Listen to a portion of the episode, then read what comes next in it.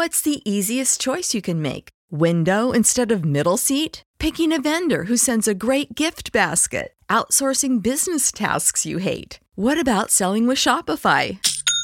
Whether you're selling a little or a lot, Shopify helps you do your thing, however you cha-ching. Shopify is the global commerce platform that helps you sell at every stage of your business. From the launch your online shop stage to the first real life store stage, all the way to the did we just hit a million orders stage? Shopify's there to help you grow. Whether you're selling scented soap or offering outdoor outfits, Shopify helps you sell. Wherever and whatever you're selling, Shopify's got you covered. Sign up for a $1 per month trial period at shopify.com slash try. Go to shopify.com slash try now to grow your business, no matter what stage you're in. Shopify.com slash try.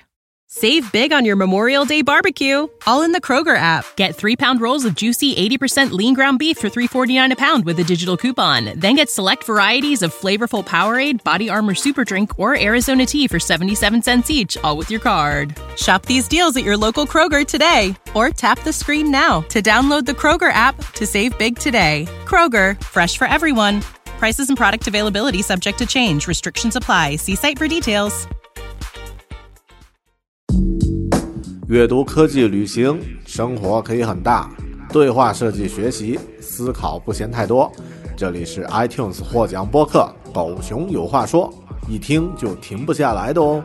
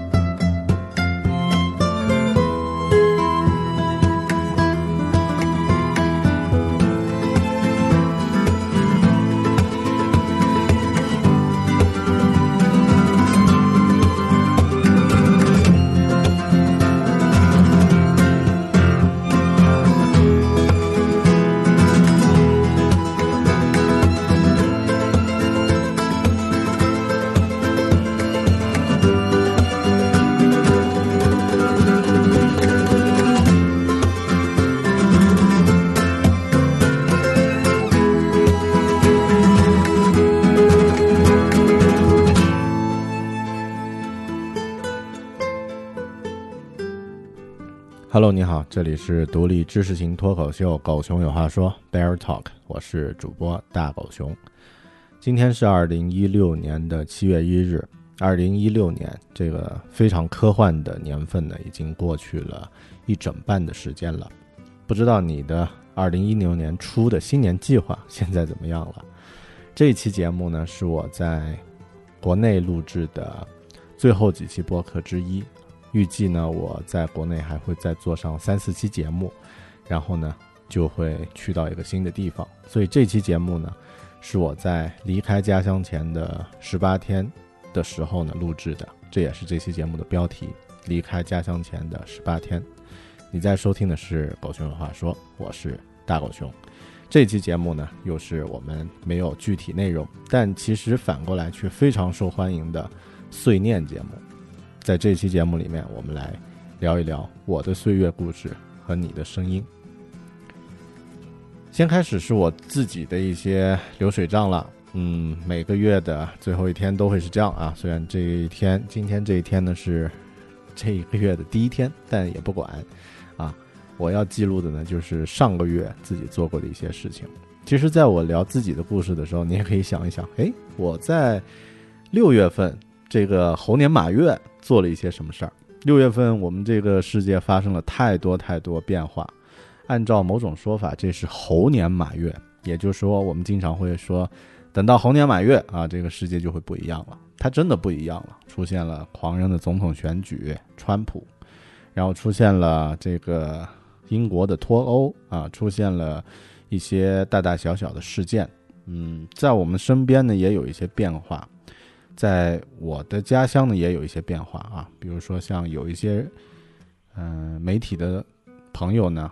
也会知道有健康的问题在困扰着媒体的人，然后呢，也有一些，嗯，大家呢会有一些生活上的变化。我自己呢就是比较大的一个变化，啊，来聊聊自己的故事吧。嗯，首先先讲讲这个月做了些什么事儿。首先我能想到的就是狗熊阅读啊，又做了几期新的节目。在这一期呢，我试了新的几本，呃，虚构类的书，在第。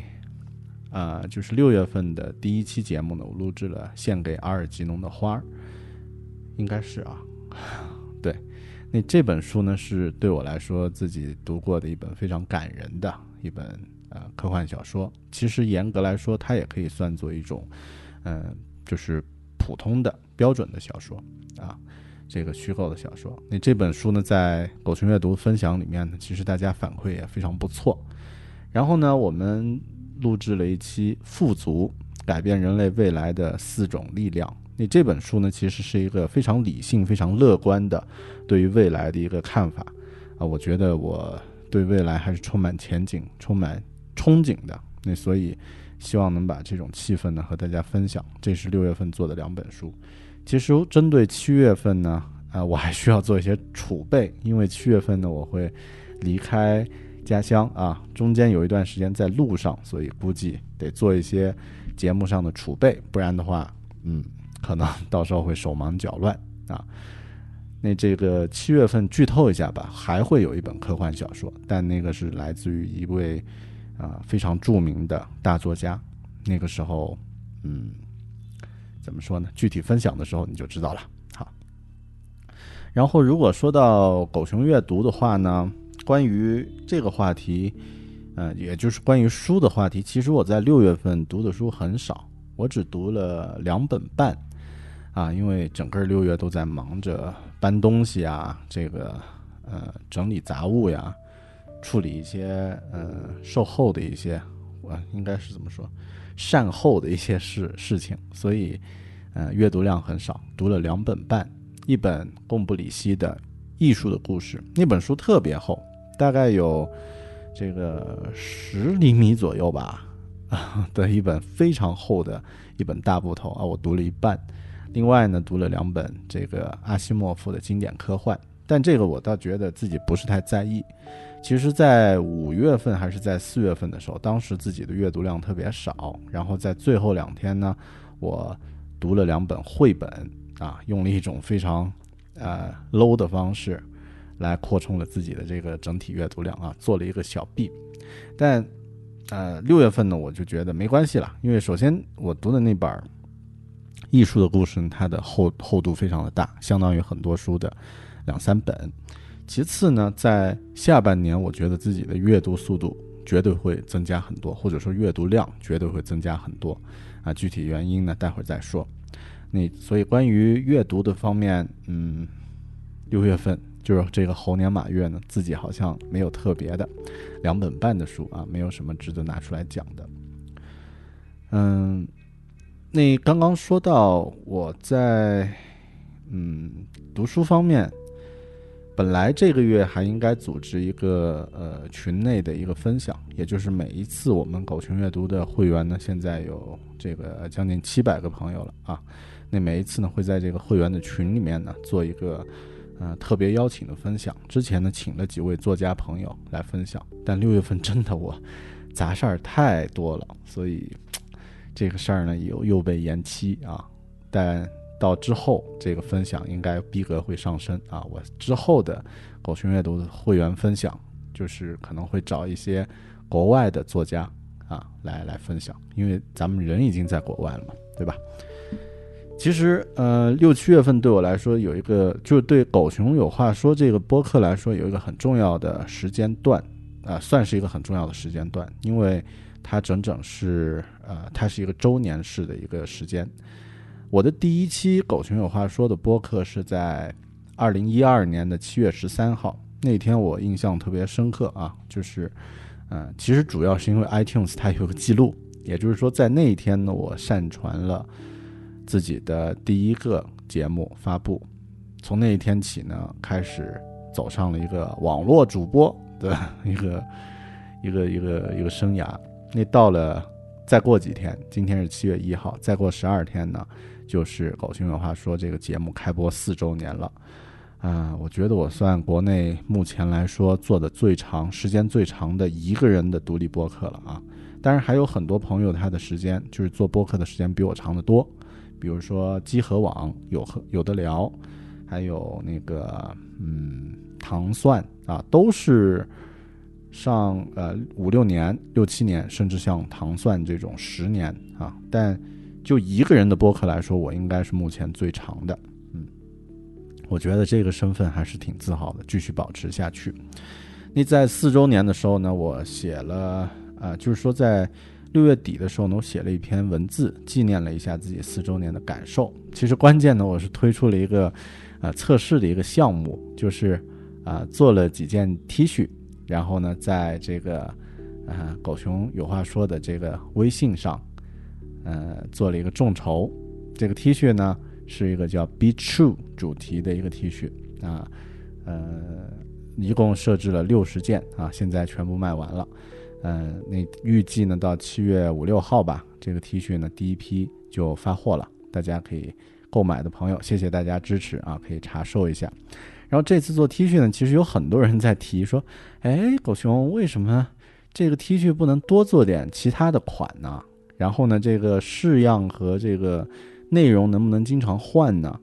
啊，还有就是说，有人说呀，呃，狗熊阅读的会员怎么不专门做一个定制版的 T 恤？大家可以来自己来购买呀什么的啊。这个事儿我觉得以后可以试啊，因为我选择的这个呃 T 恤的这个供应商的平台呢还挺好，就是它可以提前先把款式这些呢确定，然后呢咱们用众筹的方式来做。啊，超过一个数量呢，就开始这个印制啊，开始来分发了。所以之后我会把数量减少一点，比如说二三十件啊，就可以开卖了，就可以大家来一起穿同样的服装啊。然后呢，这个比较有亲切感。而且我其实有一个特别好的想法，就是我们读书人，我们这个狗熊阅读的会员也好啊，喜欢阅读的朋友来也好呢，需要有一件读书人的战袍，是吧？啊，那这个之后我会我会来做啊。哎呀，这个广告是不是打的太明显一点？嗯，好的。那这个刚刚说到六月份，其实六月份呢经历了很多大事小事。对于我来说呢，那个美剧《权力的游戏》第六季放完，对我来说都算一件大事儿，甚至比其他国家发生的一些什么英国脱欧呀这样的一些事儿，我觉得对我的影响还更大一些。那到了今天七月一号呢，二零一六年已经正式过了一半了，我自己的新年计划，其实，呃，上半年要做的事情，嗯，我都记不得了啊。我的新年计划是些什么？现在是想不起来的，需要去查资料，需要去看之前写的那些信誓旦旦的文字。但我觉得可能你也一样啊，你的新年计划也应该都已经扔掉了吧？其实对于我我个人来说呢，我的。二零一六年呢，应该是分成很具体的上半年和下半年。上半年呢，呃，是把自己的一些工作重心做一些整理和转型。之前呢，我们做了很多这个 App 开发的工作，嗯，但这个工作呢，它毕竟算是一个在国内进行的项目。而之后呢，嗯，也就是在从这个二零一年一六年。中中间这段时间开始呢，我会去新西兰，开始新的这个生活状态。其实现在心里充满了各种各样的疑问啊、困惑，甚至有点焦虑。就是具体去到那边可以做什么事情呢？然后该怎么样开始呢？一些生活和工作的细节怎么办？嗯，所以呃，我不知道你怎么样啊。说到这里，你的新年计划会是什么样的呢？呃，现在执行的情况如何？或者说现在，呃，你对自己的刚刚经历的二零一六年还满意吗？也许，嗯，每个人都不会特别满意，就是这个是我们一直在往前走的一个原因吧。好的，嗯，我们继续啊，继续讲我的这个碎碎念。呃，其实还有我在六月份还做了些什么事儿呢？哦，对，六月份。可能现在很多人都在用的一个服务叫做芬达，啊，是一个付费的语音服务，啊，一分钟语音回答问题。你这个这个挺有意思。我六月份开始玩这个东西呢，在上面回答了六七十个问题啊，但是收入还是有收入的。目前呢，啊，在芬达上赚赚了一千一百多块吧，啊，你这个我觉得是一个现在是一个内容慢慢可以产生。收益的一个时代慢慢开始到来了。其实，对我们这些做内容的生产者来说啊，不管是呃声音的节目，还是文字，还是视频，其实都是一个特别好的一个时代。另外，我在六月份呢，啊，把自己之前出版的一本书，就是那个《苹果物语》那本书，其实嗯，已经出了很长时间啊，二零一二年出版，到现在已经快五年了。那其实里面有很多技术的东西已经过时，但我自己觉得里面的一些故事和内容呢，还是能够给人一些帮助的。纸质书呢，它就存在这样的一个特点，就是当那个时间离得很远之后，你想要再找到原来的那个版本，嗯，很难。但数字呢，就有这样的一个好处，所以我把这本书的数字版呢自己整理着出来，然后呢，在呃微信上去分发。啊，而且这个分发呢是一个相对主动的一个分发，就是大家得自己去点击，然后呢花一分钱，当然它也有优惠码啊，你不用花那一分钱也可以，呃，但很多大款都不在乎，对吧？然后大家就点击花一分钱购买，然后查看那个下载地址去下载，啊，目前已经分发出去了一千份了，也就是说，应该有一千个朋友又增加了这个阅读的读者。我之前那本书的纸质版的销售情况一般，嗯，第一批只印刷了，应该是五千册，五千册呢，嗯嗯，肯肯定还有一部分是在这个仓库里面啊，一两千册，一千多册吧，至少一千多册还在仓库里面。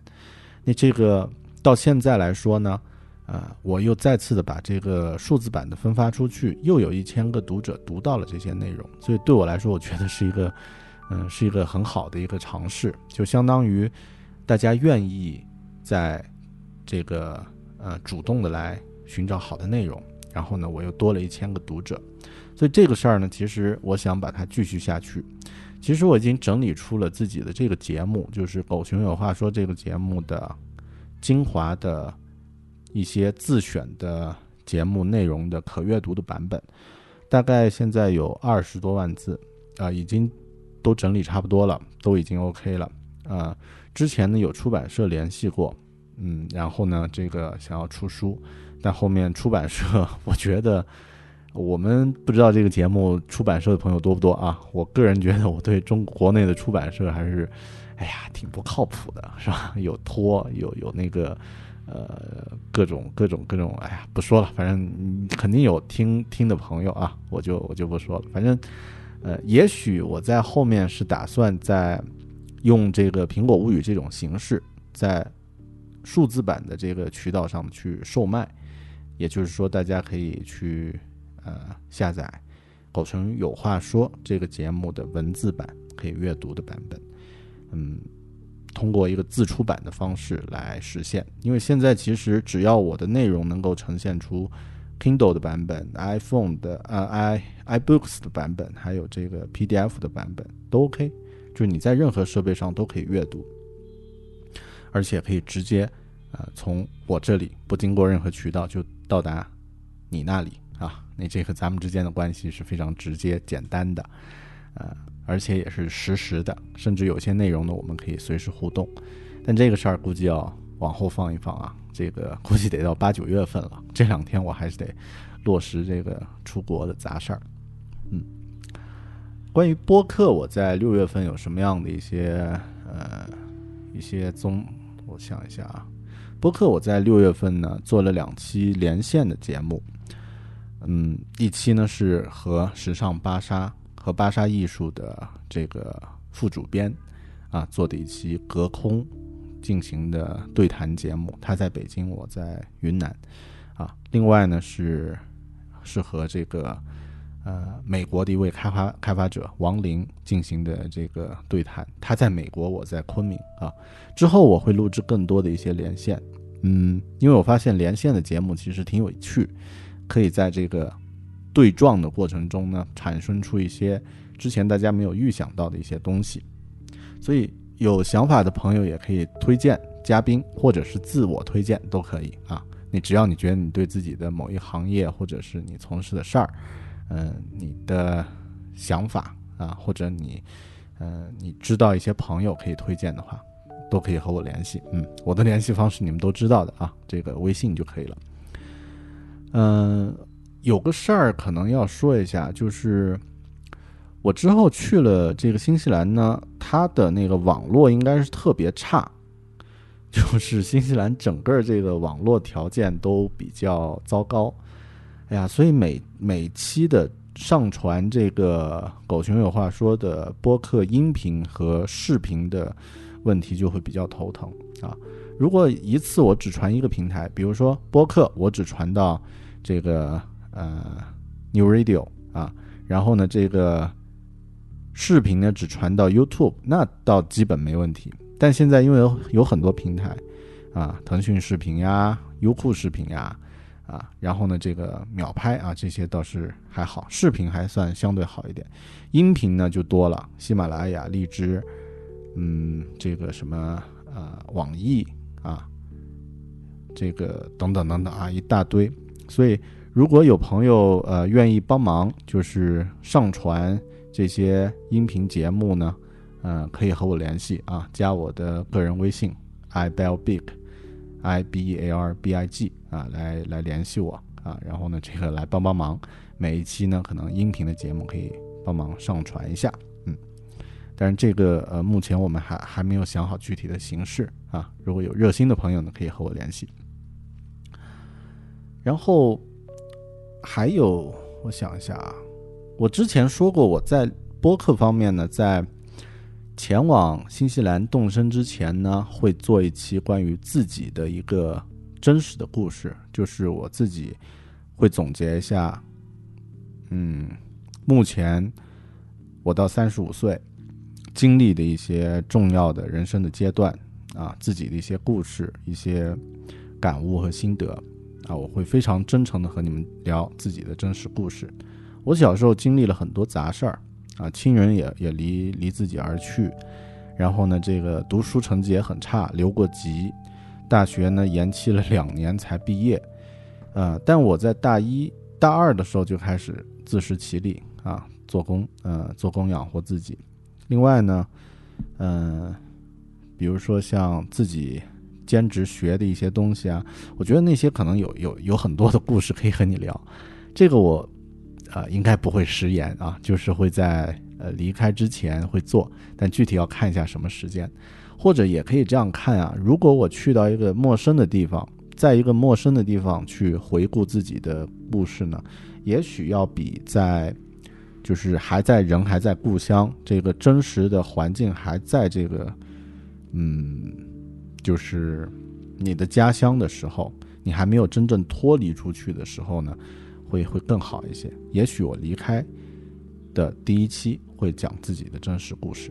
嗯，最终我们应该来到新西兰这个话题了。哎，还有十八天就要去了。前天我遇到一个朋友在街上打招呼的时候呢，他和我说：“哎，你是真的要去了是吧？”是一个。呃，前辈在昆明的一个，嗯，大概快四五十岁啊，然后非常事业非常有成的一位艺术家，嗯，他就问我说：“你真的要去了？”说，我说是。然后他说：“哎呀，这个年纪去新西兰，感觉有点太年轻了。”我觉得这个话题呢，可能很多人会有这样的想法，就是像新西兰这样的国家，甚至像一些比如说东南亚啊休闲的国家，是那种只适合。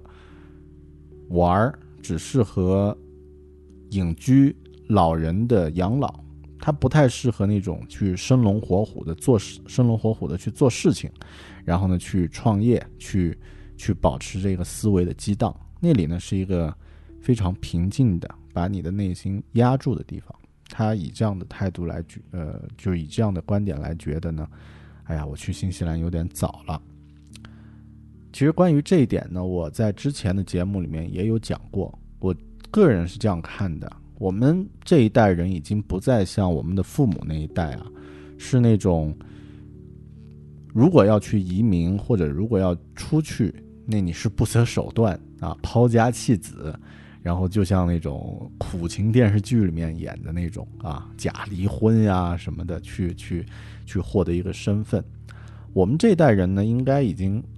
是一个活在一个特别庆幸的一个年代，对我来说，去新西兰这件事儿呢，它是一个人生的阶段性的一个一个站点，但它一定不是一个终点站，因为我觉得自己的生命还很长，这个国家或者说去到一个地方旅居一段时间的这种经历呢，它会给你一种完全不一样的视野和，嗯。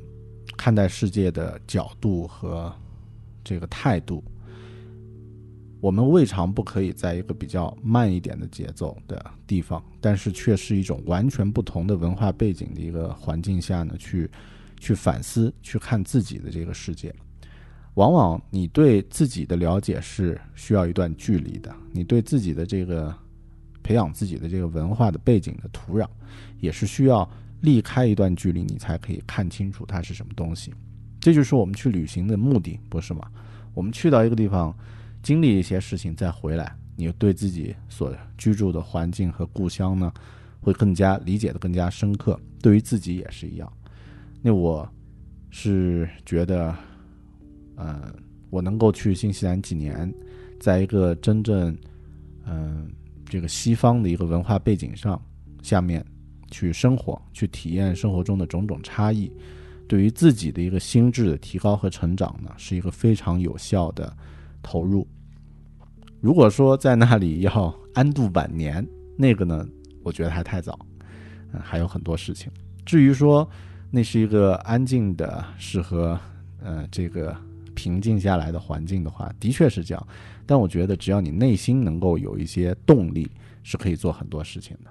其实我想啊，自己去到新西兰时间还挺长，比如说要做每个月两期的狗熊阅读的节目，要这个啊要读几本书是吧？还要在当地交朋友，可能我在当当地要找人和我连线做节目，然后我会实时的录一些这个视频上传上来和大家分享。哎呀，我估计时间也非常不够用，所以啊。在那里我也可以生龙活虎，而不是说只能在中国。其实，在中国的昆明，在云南这样的地方，在昆明这样的八线城市，很多人都觉得做事儿一定得在北上广呀，那也要看人，对吧？那大狗熊在昆明也做了一些生龙活虎的事情，去到新西兰，我想也可以这样的。但现在我自己还是进入到了一个预料之中的一个焦虑状态，就是有很多事儿还没有做。我的简历要去那边找工作的简历都还没有写好，之前做的那一份呢，嗯嗯用不了。然后呢，准备的非常不充分。我本来是这个还有半个月就要撤了，啊，你现在，呃。办公室还一片乱七八糟，还没有该卖的东西没有卖完啊，该该收拾的没有收拾好。哎呀，有听我节目的朋友可能知道，我在二零零七年的时候呢，是第一次出国旅行，去了一趟越南。当时我最大的一个感受就是完全没有准备。我落落飞机以后呢，才意识到自己是来到了一个陌生的国家。然后呢，那天晚上要住哪里？我和女朋友，现在的老婆，当时的女朋友都完全没有概念。我们临时去找，非常焦虑。但事后去想呢，这种没有准备的状态呢，给我的带来的冲击和收获却是最大的。九年前这一趟旅行是，现在去回顾，就越南的这趟旅行呢，给我了一次巨大的收获。我觉得这一次自己前往一个陌生国家去生活和居住。这个和旅行完全不一样，还要工作啊。那这次的收获呢，应该会隔上几年才会真正的浮现出来。我最近这半个月开始是有点焦虑，是有一点紧张。呃，从今天开始吧，今天是七月一号啊，这个之后的十八天，我应该会每天对着自己的相机说几句话，记录一下自己的内心的声音啊。这个视频不一定放出来，但我想呢，对于以后的自己来说，这是一个非常好的记录。这个大概就是我在六月的碎碎的这个部分想要和你讲的一些流水账了，也留给自己未来的自己呢，可以去来听一下。好的，说了那么半天，我们休息一下，我们来听一首好听的歌，之后咱们再来继续。这一期的碎念的念的部分，也就是你们的声音。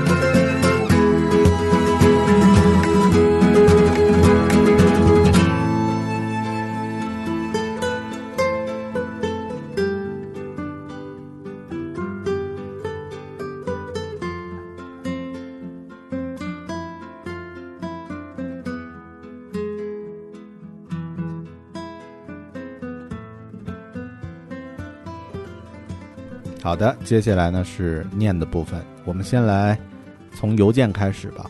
嗯，邮件呢在六月份有很多热心朋友写来的信啊，但那个啊，我挑选一些重要的内容来来分享一下。一位叫做杨金啊，然后他的留言，他的标题叫做“来自一只收到大狗熊邮件很开心的考研汪”啊，然后呢 这个邮件，我的天呀！一二三四五六七八，大概有一千字吧。你考研时间很多是吧？啊，我挑选一些重要的部分念一下啊。致大狗熊，check 邮箱的时候还以为自己眼睛花了，收到了你的 email 啊。虽然你的 email 是由什么什么发的，但我还是很激动啊。意思就是虽然是自动发的，但是我还是很激动啊。嗯，那这个这是大狗熊的第一封邮件，很呃很有纪念意义啊。一个多月前，在你公众号留言，希望收到邮件周刊如何如何？嗯，不啦，嗯，然后呃，我想一下，说，呃，说了一句话，说大狗熊要去新西兰呀！啊，前两天我才在 CCTV 四看了一期关于新西兰的节目，大狗熊一定要去看那里看一看国宝的几维鸟，吃海边的龙虾大餐，再去拍拍拍。啊，被称为软黄金的羊驼的毛哦。哎呀，说起来，我在二零一四年去新西兰去了一个月，居然没有见到活的几维鸟，死的就是做成标本的，倒见到好几只。啊，龙虾大餐那是肯定吃过啊。然后啊，其实新西兰物价不便宜啊，所以偶尔吃一下就行了。然后羊驼，呃，我老婆见过。啊，还合过影，然后我没有啊。这个当时时间比较短，我只待了一个月嘛，他待了很长时间了。这一次没问题，一定要去看啊。然后呢，他还写了很多啊。这个应该是个女同学啊，这个思路特别跳跃。你是考文科的研究生吧？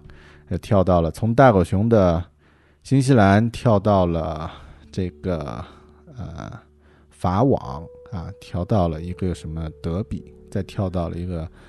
嗯，卡佩迪恩啊，那个春风化雨啊，最后祝大狗熊事事顺利，嗯，生活愉快。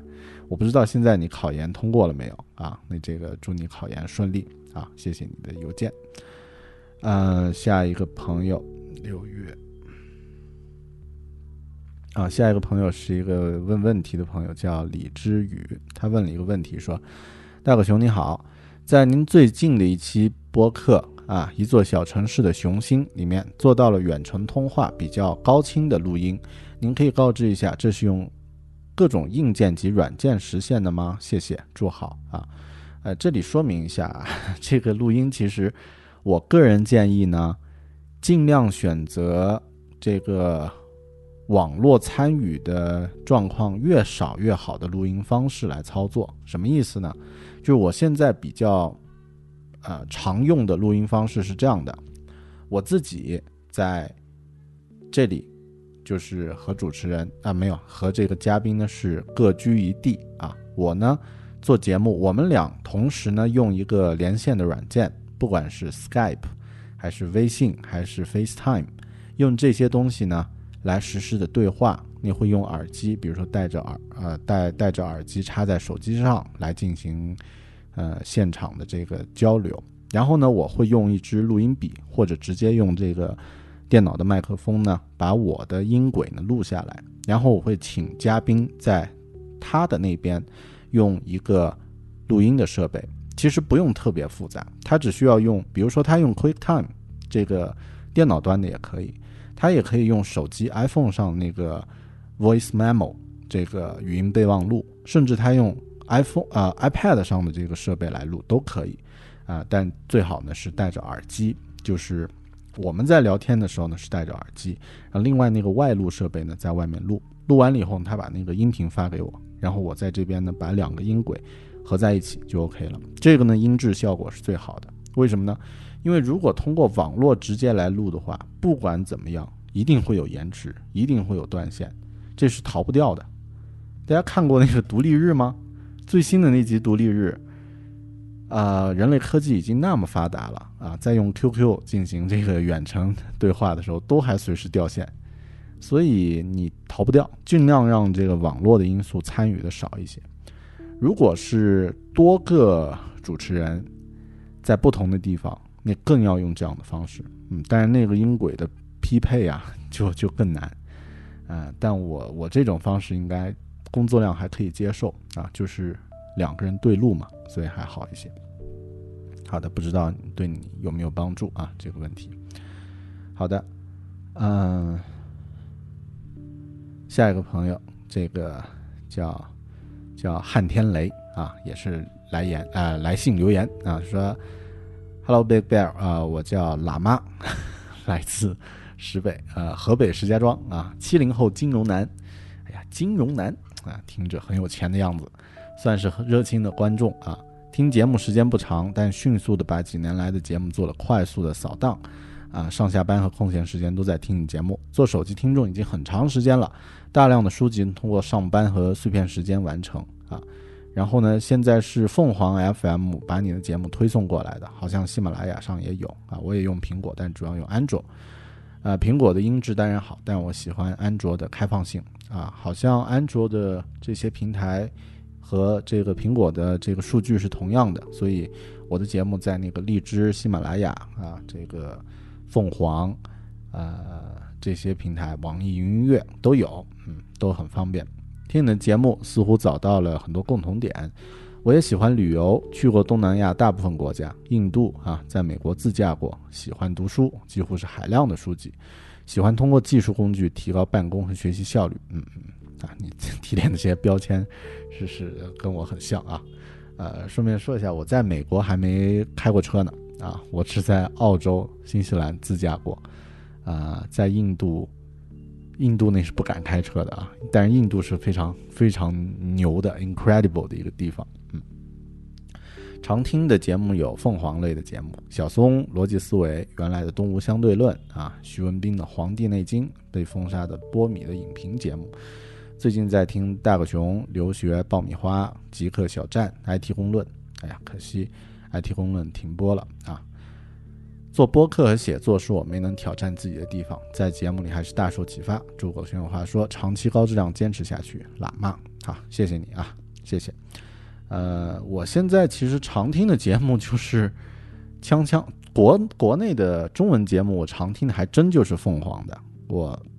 一直在听的这个《锵锵三人行》，还有梁文道的这个《一千零一夜》啊，这两个节目我是基本每期都在听。嗯，好的，谢谢你的这个来信留言。下一个朋友是啊，那都是工作邮件了。哎，好，那这个这次邮件还比较少。五月份的特别多啊！五月份我念念邮件就念的要死要活的。好的，我们接下来呢来看一下这个，嗯，iTunes 有一个留言，好念一下吧。这个留言叫 Takila，它的标题叫“随便挑了个播客听就选中你，越听越喜欢”。嗯，然后五星啊，内容大狗熊，狗是那个 一个图标啊，狗。熊是那个，也是一个图标，一个熊，哈哈，这个名字可爱极了。你是像狗熊一样壮吗？是啊，啊，还是很黑啊。我是选听，喜欢听你讲旅游的主题。印象笔记我又重新下载啊，重新认识 Evernote。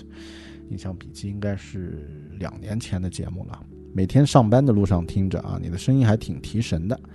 哎，听见没有？你们这些说我催眠的人，有人说我的声音挺提神的啊。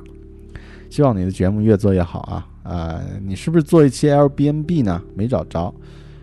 呃，我做了一期沙发客，当时做那期沙发客的节目的时候，L B N B 还没没出名呢，就是基本没有人用。但现在沙发客已经被 L B N B 给干掉了，就是因为这个呃 L B N B 太火哈，那个呃 Coach Surfing 已经直接。啊，现在不死不活的，我也挺惋惜的啊，因为我觉得那个沙发客的这个感觉也非常纯粹。嗯，好的，好，谢谢你的留言。OK，接下来呢，咱们来看一下这个微博上的留言。OK，我们来看一下微博的留言啊，微博第一条留言就是那个 New Radio 上的主播啊，英语的那位这个达人扯淡剑他问的一个问题。关于读书的啊，他直接问英语的，多酷啊！他说：“How do you manage to read so many books in such limited time you have? Do you read many books at the same time, or you do it one by one strictly？” 啊，就是你是如何能在那么短的有限的时间内读那么多书的啊？你是一次读很多书吗？还是一次只读一本书啊？这样严格的来做，啊，是这样啊。我其实并没有说在那么有限的时间读那么多书啊，听起来没有那么夸张。因为我现在阅读量也就是保持一个星期一本这样的一个速度，那这个速度其实并不多呀，也就相当于大概。啊，五六天读一本书，那其实这个数量并不像什么一天一本书那么夸张啊。当然，之前我在那个西安的一个故事广播上呢，开了一档节目，叫《狗熊阅狗》，也叫《狗熊阅读》啊。那这个是每天推荐一本书，那个呢是因为自己之前存了很多存货啊，所以可以做到每天推荐一本。我觉得，呃，这个只要每天能保持。半个多小时左右，甚至保持一个小时吧，最多到一个小时了，你绝对能够完成这个目标。那每天一个小时其实很容易，我们每天刷微信都会三四个小时的，对吧？那另外呢，是你是一次读很多书呢，还是一本一本的顺着读？我之前是一次读很多书，但发现没有用，而且这个效率非常低。现在呢是很严格的，就是呃，或者说总的来说就是一次只读一本。至少呢，我会这样，就是在电子书阅读的时候，我一次只读一本，然后同时可能读着一本纸质书呢，就最多就是这两本书了啊。比如说我的那个艺术的故事，那么一本比一个呃 iPad Pro 还重的那么一本书，我就放家里啊，每天晚上读上呃读上几一小段，然后呢，这个像电子书呢，我就在 Kindle 的这个自己的这个平台上啊，那所以。啊，随时可以切换和跳转嘛，就就比较方便。好的啊，谢谢这个扯淡剑的这个问题。下一个朋友是这个是叫 Sean，他问的说：“狗熊老师是打算成为数字游民吗？去新西兰也是这个计划的一部分吗？”嗯，算是啊。其实我是这样觉得，数字游民这个词呢，很多人可能把重点看在游民的这个部分，也就是说。我应该到处走，到处看啊！我觉得反过来应该是把重点放在数字这个阶段，因为我们这个时代呢，它慢慢的数字化以后，其实你能够生产数字内容，你就能够具备一定的这个，也就是说，也就是说，你就具备生产力了，对吧？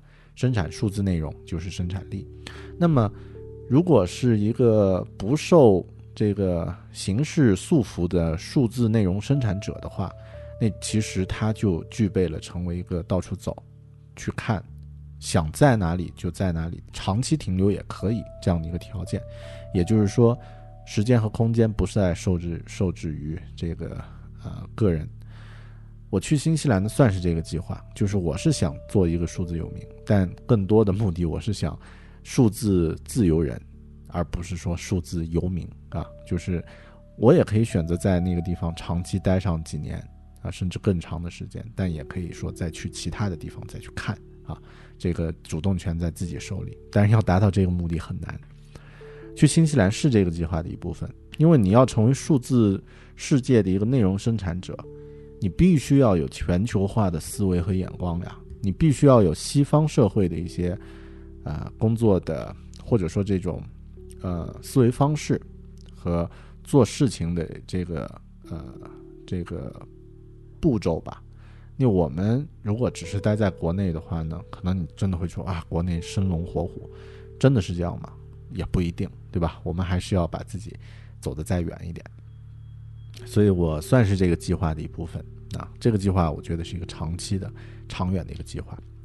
然后有朋友问说：“大狗熊啥时候走？都准备妥当了吗？”没有，这焦虑就焦虑在这里，啊，我还有半个多月走，但真的没有准备妥当。其实这个事儿永远准备不妥当啊，就是它永远是一条渐进线。哎呀，你慢慢准备吧。然后播客和阅读还会按时吗？啊，会的。啊，播客呢，我会每周仍然保持每周一期。阅读呢，肯定得按时啊，因为阅读是大家交了会员费的，对吧？我不按时就是商业欺诈，说吓唬人一点啊。但呃，可能会受制于这个新西兰的网络啊，但我尽量让它不受限制啊，因为网络这个你受不了呀。万一我真的去到一个那种上传个节目都传一整天才传得了的话，那就疯了，嗯。嗯，所以这个呃需要需要这个做好一定的心理准备。然后其他有同学问说：“哎呀，有一个问题就是，如果是现在我目前，哎，这个他他这个语言是怎么说的呀？说我目前通勤路上会花掉四个小时，大狗熊如何看待通勤时间这个问题？我个人这样看的啊，呃，我有一次读过那个。”马伯庸就是亲王啊，他说的一句话非常好，说这个，呃，喜欢阅读的朋友特别不怕等人，也特别喜欢这个坐地铁啊，哪怕你地铁的路上再长，喜欢跟的文章或者是这个作者他出了新番啊，或者出了新的这个文字，你读上几章。读上一章，这个四五站，啪的一下就到了。另外呢，是这个，呃，就是我之前读过一本日本人写的书，叫《上下班路上可以做的九十五件事儿》。那其实呢，就提到了这一段时间，就是上下班路上呢，它是有一段非常好的，呃，独处的时间，而且它属于一个很多时候啊属于一个这个 WiFi free。就是没有 WiFi 的这个环境，啊，或者说 network free 啊这样的一个状态，你没有这个网络，也就是说或者 network limited 啊，那这个这个词更准确一些，那你就必须这个找到一种在这个时间段你可以做的有价值的事情，啊，大前研一他也推荐过，说你坐地铁你可以去看屋外的广告呀。然后去想，我如果是这个公司的老板，我会怎么去写这个广告词？我会怎么去宣传？这些其实也是一些非常好的这个思路和想法，也可以去，也可以去玩儿啊。所以大家不妨去去这个呃实际去去试一下，就是这些思路，呃，你这个通勤的路上，你也可以做到很多呃有趣的事情。好 There is a swan white curtain somewhere within the sky. It's known of every sermon, every anguished cry. The howls of hopeless people, frightened and alone there a spotless silver mirror that hangs within the moon. It's witnessed every winter. The city's charred and ruined. The herds of homeless people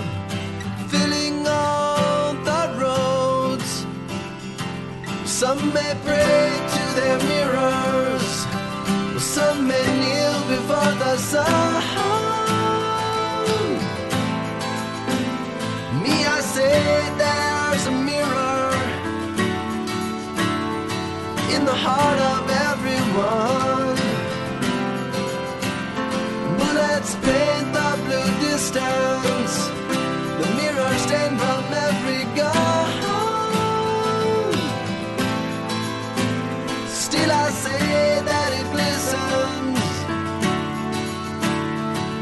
the heart of everyone.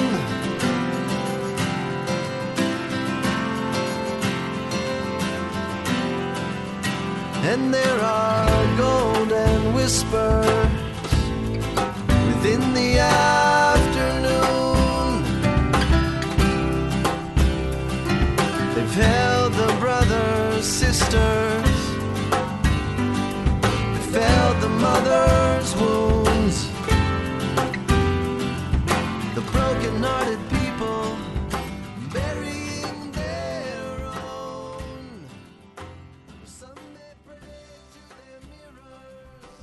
好的，刚刚分享的是在微博上进行的一些互动，大家的留言。接下来呢，重点其实在微信上啊，微博的留言其实很麻烦，要把它汇总起来，需要一些时间。嗯，但微信上呢就比较容易集中啊，然后呢这个互动和反馈的效果也比较好。这里呢来聊一聊，微信上有很多朋友的留言啊，我顺着说一下。有朋友说，嗯、啥时候聊《权力的游戏》啊？啥时候聊《基点临近》？这位朋友叫张 XC 啊。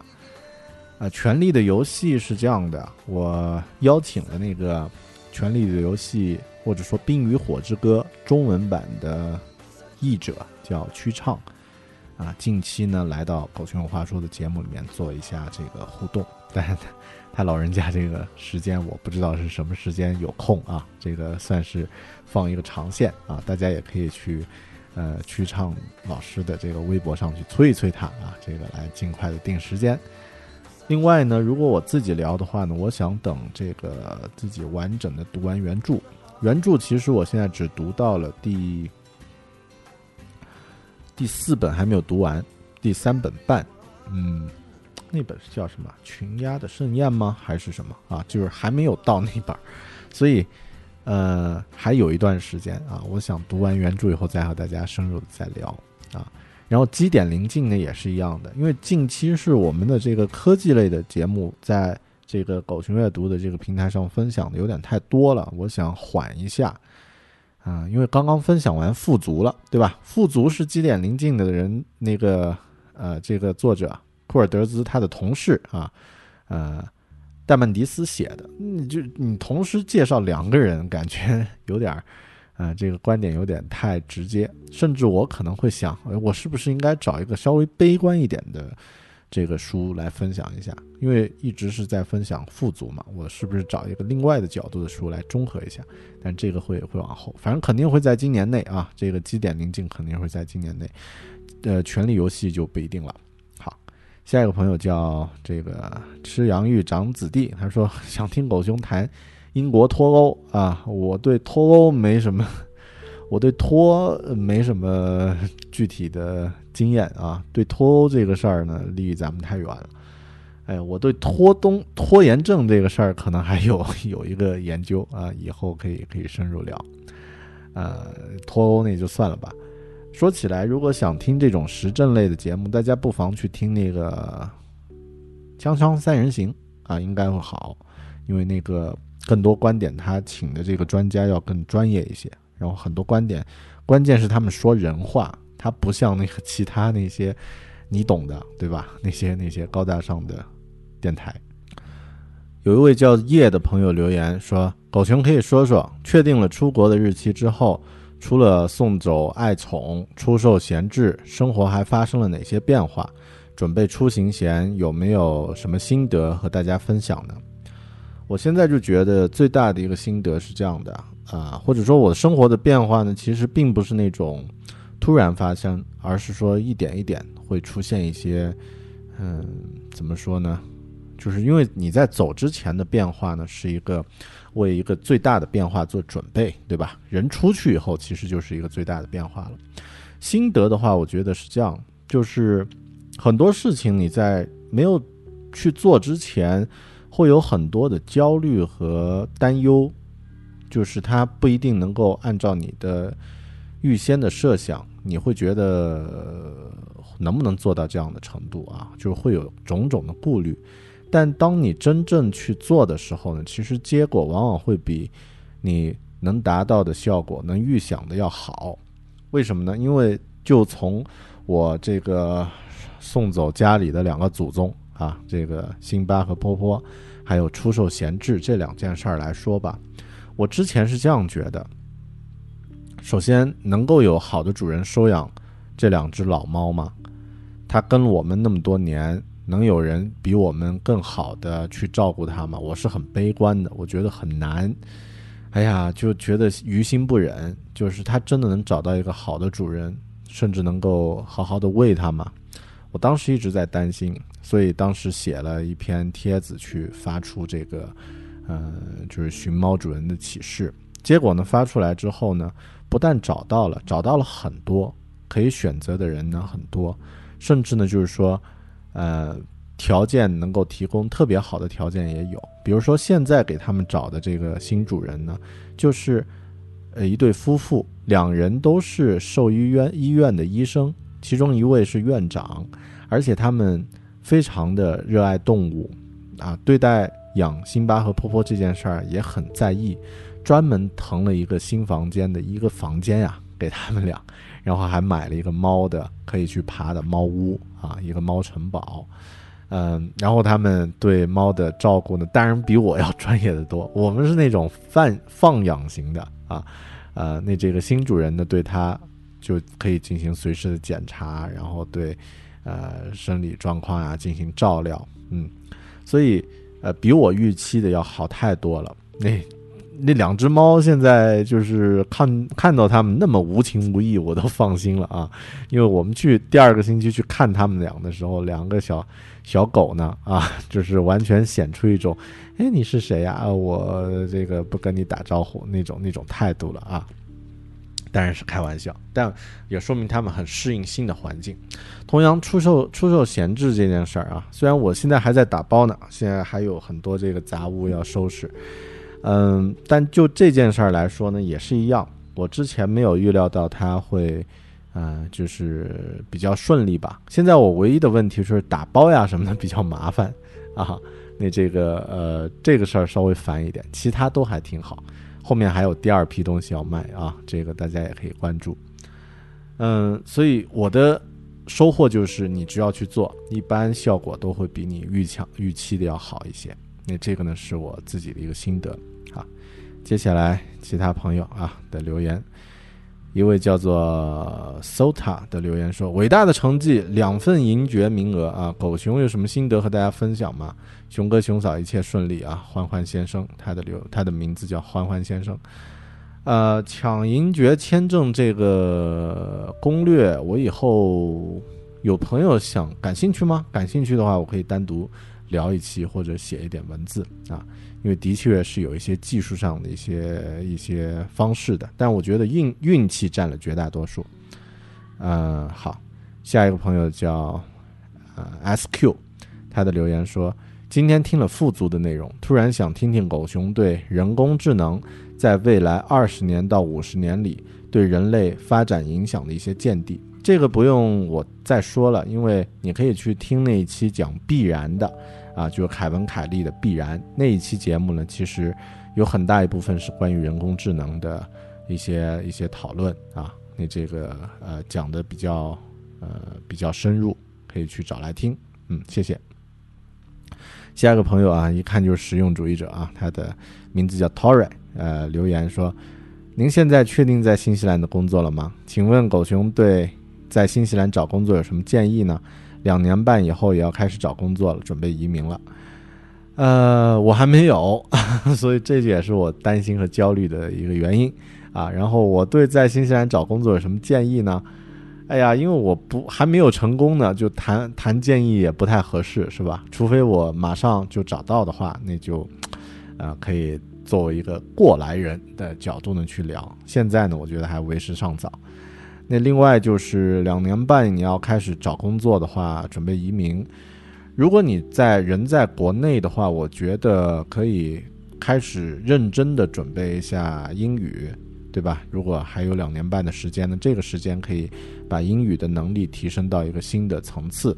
嗯，另外呢，可以多一些呃 reference，就是人脉关系的一些积累，工作的一些积累也需要堆积一些啊。你这个呢需要做一些准备。如果你是学生，你单独再说；是工作的人也也不一样啊。你给我的信息现在太太太少了，所以无法深入的给你提建议。嗯，好，下一个朋友叫光，他的留言是：能聊一聊二手小物背后的故事吗？如果可以分享的话。哎呀，这些东西其实每一件都有自己的故事，但真的要聊的话，就是时间占用太长了。比如说我那个 Sonos 那个音箱啊，那个音箱呢，呃，真的它算是一个比较啊、geek、比较酷炫的一个东西，但它背后的故事，如果我在节目里面聊，哎呀，那感觉好像咱们是为了卖东西是吧？为了卖一个二手啊，把它故事吹得那么玄乎其全，我觉得好像不是我应该做的事儿。然后呢，像那个，嗯，比如说这个呃，我昨天出的那个 Xbox 一代啊，那个挺有意思，因为我在上面玩了很多恐怖故事。当时接着投影，在家里玩那个零啊红蝶系列，那其实，哎呀，还是还是挺呃历历在目呀，那个那些瞬间。嗯，所以就不深入聊了啊。第二期这个卖东西的时候呢，我也会简单每个每件物品背后写一两句话吧，讲讲他们的前世今生啊，大概也就是这样。嗯，谢谢。好嘞，那接下来呢，我要准备这个呃讲一讲咱们的这个呃长的留言了，因为其他留言呢是在呃我看一下啊。好的，接下来呢，我们开始聊一聊这个微信里面整个在六月份大家的一些我收藏下来的一些留言。呃，六月一号，一位叫做 Night Fight Night Flight 啊，夜班航班的朋友啊，他的留言说，听了最新的播客，我终于发现有了一个和自己一样的了啊，有个妈妈听友是在做家务的时候听的，哎，这个其实挺好啊，其实。我觉得播客这个形式非常适合用来陪伴。我自己听那个梁文道的《一千零一夜》，还有《锵锵三人行》。啊，梁文道那个《一千零一夜》通常都会在每周打扫卫生的时候，就每周周末打扫卫生的时候，在家里的时候听啊，比较适合。然后呢，这个。锵锵三人行呢，通常会在路上啊，走路的时候啊，坐车的时候听啊，不知不觉就到站了，非常适合用来陪伴。那我的节目我不知道，可能也比较适合用来做陪伴吧。下一个朋友叫曾经桑，曾经沧海，他的留言，呃，怎么找到大狗熊窝的啊？很奇怪，昨天关注了一下 DJ 雨点，刚好赶上他辞职。刚刚翻他的微博，想找点有趣的啊，不知道怎么就进到了一个有 i b e l 的文章，啊，Bear Big 的文章，一路探寻呢，发现了这个播客和去处啊，呃，雨点老师的节目，大家也值得经常去听啊，音乐的节目非常有品味和见地，然后呢，等等等等啊，还有个指引呢，就是前几天我在芬达问了大狗熊一个问题，不知道这个熊是不是那个熊啊，原来还有一个，那就算认识了哈。呃，这个朋友说话很，很那个啊，天马行空的啊，又不打不打任何标点符号，让人感觉像在读那个献给阿尔吉农的花那个 那个叉里的文字一样。好，然后他还留了一段说，有那么多期播客呀啊，有时间可以慢慢听了。刚刚听了出柜那期啊，真的是跟着名字走，不过没失望，内容正是感兴趣的，让你说的明明白白啊，就是关于恐惧。这个我是深有感触的吧，从小就胆小的要命，直到结婚很多年后才好些了吧。那是出行之后是出行的恐惧。我看杰克伦敦的小说《雪虎还是白虎》，才知道那是对于陌生世界的恐惧。刚刚听你一说呢，这恐惧其实还在啊，是更层更深层的恐惧，不是出行的恐惧了，是怕怕这怕那的恐惧啊，很多方面存在，工作中还是生活中注定这样了。我觉得不一定。你这个呃，就是每个人都会有害怕的东西，嗯，其实，呃，最终驱动我们的就是怕和爱嘛，对吧？这两种生命中的主要元素。嗯，好的，那这个是一个很深刻的话题，不适合在碎念里面聊啊。谢谢曾经沧海这位朋友，下一个朋友叫冉冉。啊，他引用了余光余光中的一首诗，二零零零年的一首诗，叫《水草拔河》，我就不在这儿念了，哎，不然的话，咱们这个节目太文艺了，会掉粉的。哈哈，谢谢这个冉冉朋友。呃，然后六月四号，呃，有朋友留留言说自己要向十年前的自己推荐一本书，有朋友推荐《简爱》啊，有朋友推荐《植物学指南》，有朋友推荐一本自己。啊，推荐给自己一本洋人写的书啊，叫《One Billion Customers》，一百呃一呃十亿消费者是这个意思吧？还有人推荐朱光潜的《谈美》，还有一个朋友写的非常真诚，他他说呃这个叫李毅科啊，他推荐说不抖机灵的话呢，啊、我给自己推荐《自卑与超越》，我觉得那个时候自己呢因为家庭原因走进了一个非常晦涩阴暗的角落，需要有盏明灯指引我，即使走出困境，而不是一种待在里面年复一年。哎呀，其实人生的这些东西就是这样，当你明白了，往往是用不上了；当你还没有明白的时候呢，恰恰是最需要的时候。呃，我们现在就经常是你回顾二十多岁的时候，会发现，哎，自己那个时候很傻，很傻缺，但你又无法和他对话，对吧？嗯，王家伟这位朋友说会送给以前的自己挪威的森林啊，然后这个叫李 tro 这个朋友说我要送给自己一本书，叫《如何正确使用安全套》，然后留了个哭的表情，嘿。我看一下他是男生啊，这个有故事的人。好的啊，行，下一个朋友啊，继续。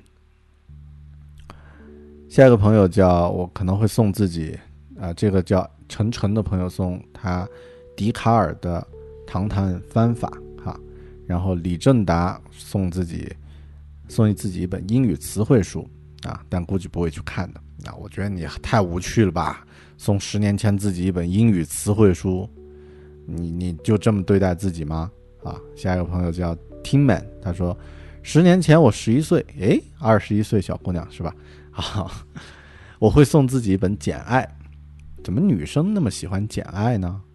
这是一本撩妹必读的书吧？好，我要去看一看。下一个朋友周腾啊，老朋友了，他说回到二零零六年，我会重读一下一九九七年买的。格尼尼格罗庞蒂的数字化生存啊，是这样，嗯，呃，然后这个我还是叫大可好了。这个朋友他的留言说，最近在读南怀瑾的《论语别裁》，有种相见恨晚的感觉。但是估计十年前看这本书也看不进去。与其说送书，其实我倒没有觉得特别要送的，只是想把那些年看的作文素材都扔了。为了写作文，强行去买一堆这样的东西去读，真的是我这么多年来最痛苦的经历了。啊，我自己从来没有买过和读过任何写作文的素材书，啊，可想而知这种书有多烂啊！就是我现在拿脚趾头都想得出来，写作文的书是什么人写的？啊，是那些完全没有生活和。经历体验的一些老学究，为了应对考试的这个条条框框，编出了一些方法来欺骗每年要考试的这些年轻人。嗯，如果说我自己在高考的时候，作文是我们那个县城考的最高的，啊，就是作文分是写的最高的，作为一个理科生。但如果要说写作作文怎么去提高呢？我的心得就是：第一，你要多读书啊，这个是真的；第二呢，生活才是支撑写作的主干，而不是反过来，生活是全部，而不是写作是生活的全部啊。这个是史蒂芬金说的啊，是美国的大作家，他把他作为一个作家。他自己写作的一个书桌呢，位于家里面一个不起眼的一个小角落，啊，然后其他地方呢，可能花了很大的，呃，这个房间的空间去放书，放他的电吉他，放他在世界各地的旅行和他的收藏品。他的书桌很小，为什么呢？因为他觉得写作在他生活中其实是被生活支撑的一个重要的呃一个一个东西。它是仰仗于生活才能够存活的一个一个领域，啊，我觉得他这句话说的其实非常重要，就是我们应该把自己变得有趣，你写的东西自然会有趣。好的，呃，下一个朋友叫阿红，他说我可能会送周国平的《岁月与性情》吧，啊，主要是想大学报这个哲学的专业，但送哲哲学简史的话呢，十年前的我肯定不会看。送这本呢，当时我应该会看得下去，而且好奇心驱醒驱使之下呢，报哲学的概率应该是最大的啊哈。呃，《岁月与性情》没读过啊。好，下一个朋友叫海利鲁雅啊，他的呃这个要送的书呢是如何让自己更帅啊。这个朋友的头像呢是一个戴着这个草帽的啊，这个呃地区留留的地区地方呢是开曼群岛的一个帅哥哈啊，你也是够了 啊。下一个朋友叫 Lan Moore 啊，他的留言。只能带一本现在的书回到十年前送给当时的自己吗？那一定会是一本记载了十年间历史事件和财经信息的书。按照这种思路，如果能比较准确地预测自己在未来环境中的不足，给现在自己一个提醒，或忽然好有危机感，我觉得自己看书好了少了，想的太多。哎，你这个思路挺好，是吧？送一本中国呃行业的这个资产调查报告啊。在十年前教你怎么买一套房，就是在各种呃北上广啊，这个通过炒股票买上几套房啊，十年后就走上人生巅峰，嗯，呃，挺好的思路哈。然后一个叫奇葩说，嗯，一个叫给你钱的朋友说，可以是一档节目吗？我要送自己奇葩说，当然不行啊，你这个呃，我们再说吧啊。下一个朋友嘘嘘啊，老朋友啊，就是身边的朋友啊。他说我要送这个啊，松萨蒋扬哲、蒋扬清哲仁波切的《正见》啊这本书《正见》。唐诗元朋友说送《三体》吧啊。西元朋友说送《亲爱的安德烈》啊，龙应台写的那本。然后另外一个叫生活一地鸡毛的浪浪舍切克药啊，他说我要送。我想是少有人走过的路吧。它将是一本我在跨越青春期时最强烈的、最强有力的心理支撑，至少让自己免于走一些弯路。不过，再有用的书也可能派不上用场啊。那段时期太过浮躁，没法静下心思来看书。刚看完被嫌弃的松子的一生，感触良多。写了篇影评之后，就来看老师的文章了啊。心里要习惯感恩，谢谢。嗯，你说的这句话很有道理啊，就是再有用的书也可能派不上用场。这个是我们生命中，就是刚刚说的人生格言，往往是在你过了用得上的时间之后才会有的感悟啊。书的话也是一样。Kilizon 送呃 Kilizon 他啊呃他是 Kilizoi 吧啊 Kilizoi 送《史记》，你好大呀，好大牌啊。啊，Cherry 送《牧羊少年的奇幻之旅》啊，你在说什么话？应该会送这个遇见未知的自己啊。小贤，小贤师太呢送佛经啊，好吧，我猜到了。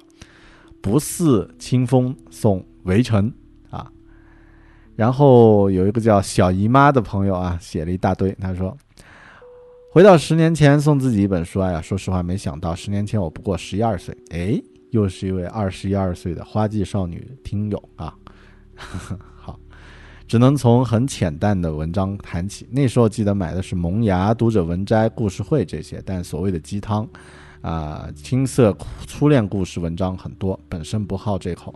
那时候喜欢读的东西跟现在比呢，口味没怎么变，但那时不像现在可以拥有自己的电脑、手机。可以有像梁文道、像狗熊这类讨论书籍、推荐书籍的节目，可以随时听。不过可以的话呢，要给我十年前送的呢，我希望是让我明白“求同存异”这句话，让我深刻体会到为什么老是听人说着，却没有看到人做。自己曾经不仅不仅坚持己见，且希望对方与自己想法一致，抱怨着父母把把把自己当公仔摆布。啊，无法跟父母存在对立意见。然而渐渐长大，接触两性关系呢，我却要求对方接受体力的观点，体力的观点，自己的观点吧，啊，不然会十分难受。也许早点更深刻明白求同存异呢，这十年来我或许会更宽容一些。求同存异这个很难，很多人都无法做到这一点，一辈子都无法做到这一点。呃，我们继续努力哈。下一个朋友叫张 XC 啊，送把时间当朋友，嗯，把时间当朋友应该是李笑来的那本书是吧？嗯，很棒。好的，继续啊。十年前叫 Beth，十年前应该是初二啊。我送自己一本《自卑与超越》，然后读文科，学心理学专业啊。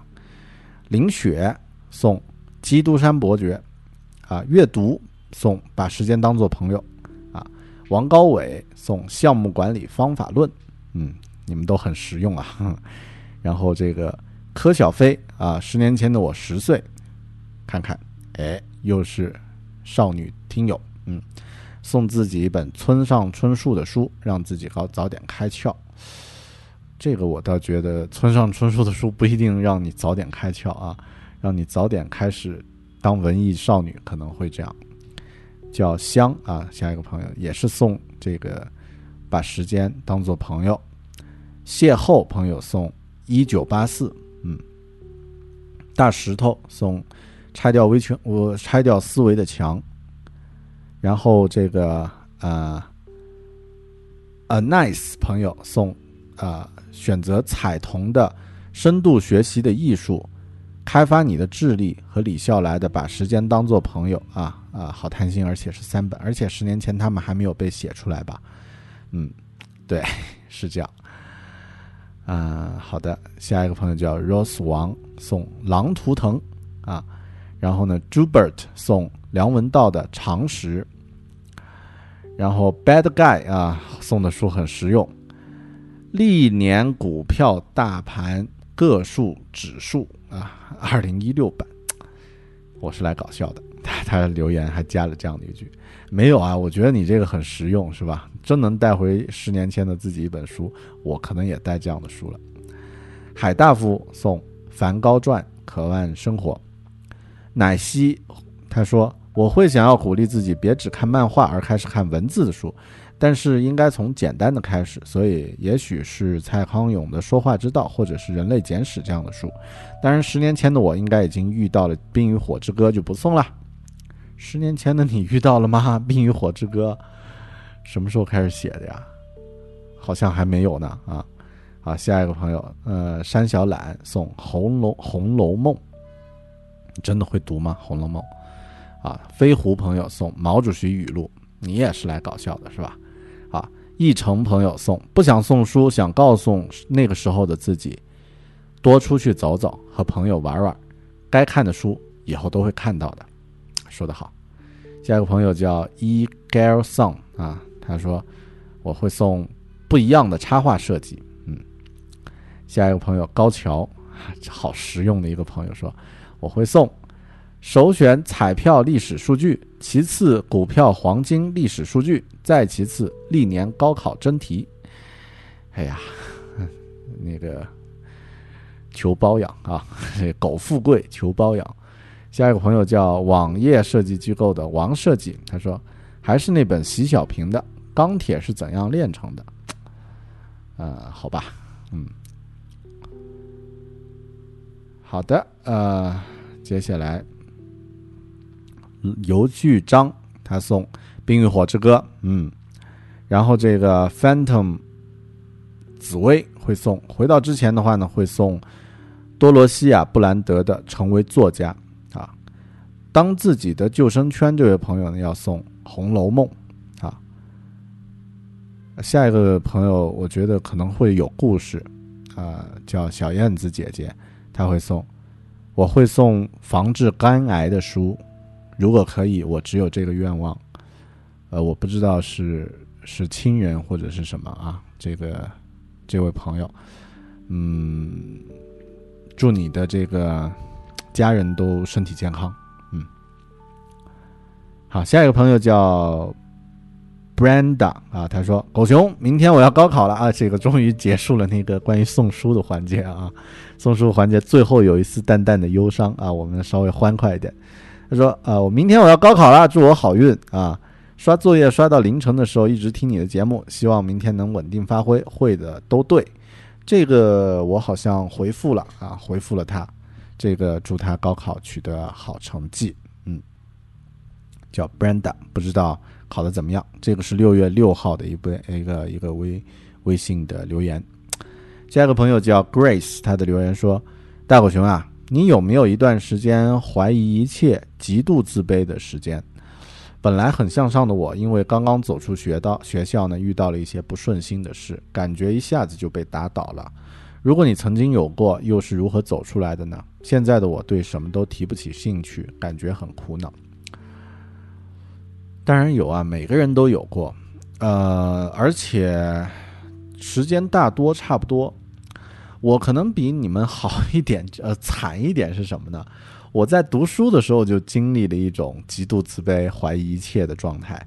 啊、我刚刚说过，我在大学念的是物理，我在大学二年级就，呃，我应该是大学二年级上学期就考过了英语六级啊，然后呢，这个呃二年级那那一年呢就开始自己打工养活自己，所以我这个方面我很自信，就是我知道自己这方面能力还很强啊。然后当时我是在外面做兼职的老师，但另一方面呢，在专业课上呢，我差到一种就是前所未有的差。呃，那个大学物理的那些课程太难了，就是什么量子物理呀、光学、力学、热学，我都觉得很难，我很难有那种思维方式去解决问题，所以那些课我基本都挂，然后呢逃避，没有去上课，甚至有的课呢缺考，啊，就造成了我后面这个延了两年才毕业。啊，到了这个，因为正常大学是四年毕业，我是到了第六年才拿到这个相应的这些证，啊，但是这个过程中我依然在工作，我甚至在这个读大五的时候啊，就就在还在云大，也在也在教课啊，呃，在旁边的楼在教课，然后当时和我的同学一起走在路上，有人过来说：“老师好。”啊，我的同学被吓到，说哎，你你还有个隐藏身份，啊，我说别看我是差生啊，我也能教课的。但这个状态其实我觉得都会有，大部分的人呢是在毕业之后工作的时候，因为你在毕业的时候熟悉的那套做事的方法和工作的，其实没有什么工作方法啊。你在学生的时代那套幼稚的思维方式呢，在进入工作单位之后会被彻底的。解构重建，这个对于自己来说是一件好事儿。长远来说呢，你能够变得更好，但短期会让你很痛苦，你会觉得很难受、很焦虑。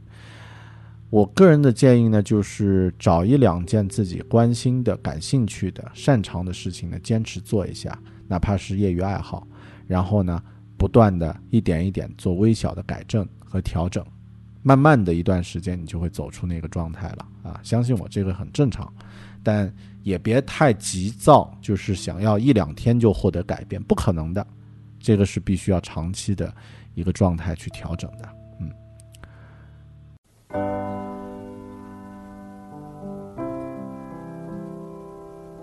Lover, there will be another one who hovered over you beneath the sun.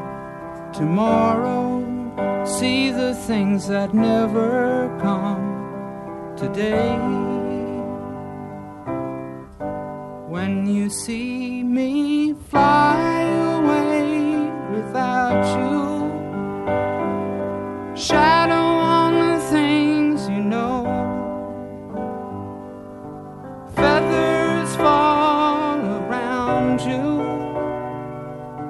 show you the way to go. It's over. It's over.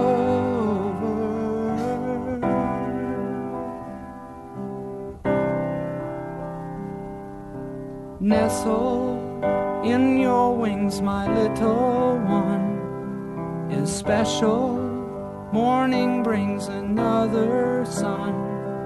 Tomorrow, see the things that never come. Today, when you see me fly away without you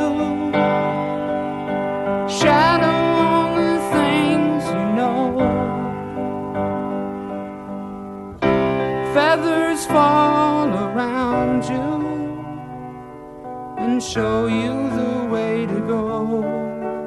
It's over. It's over.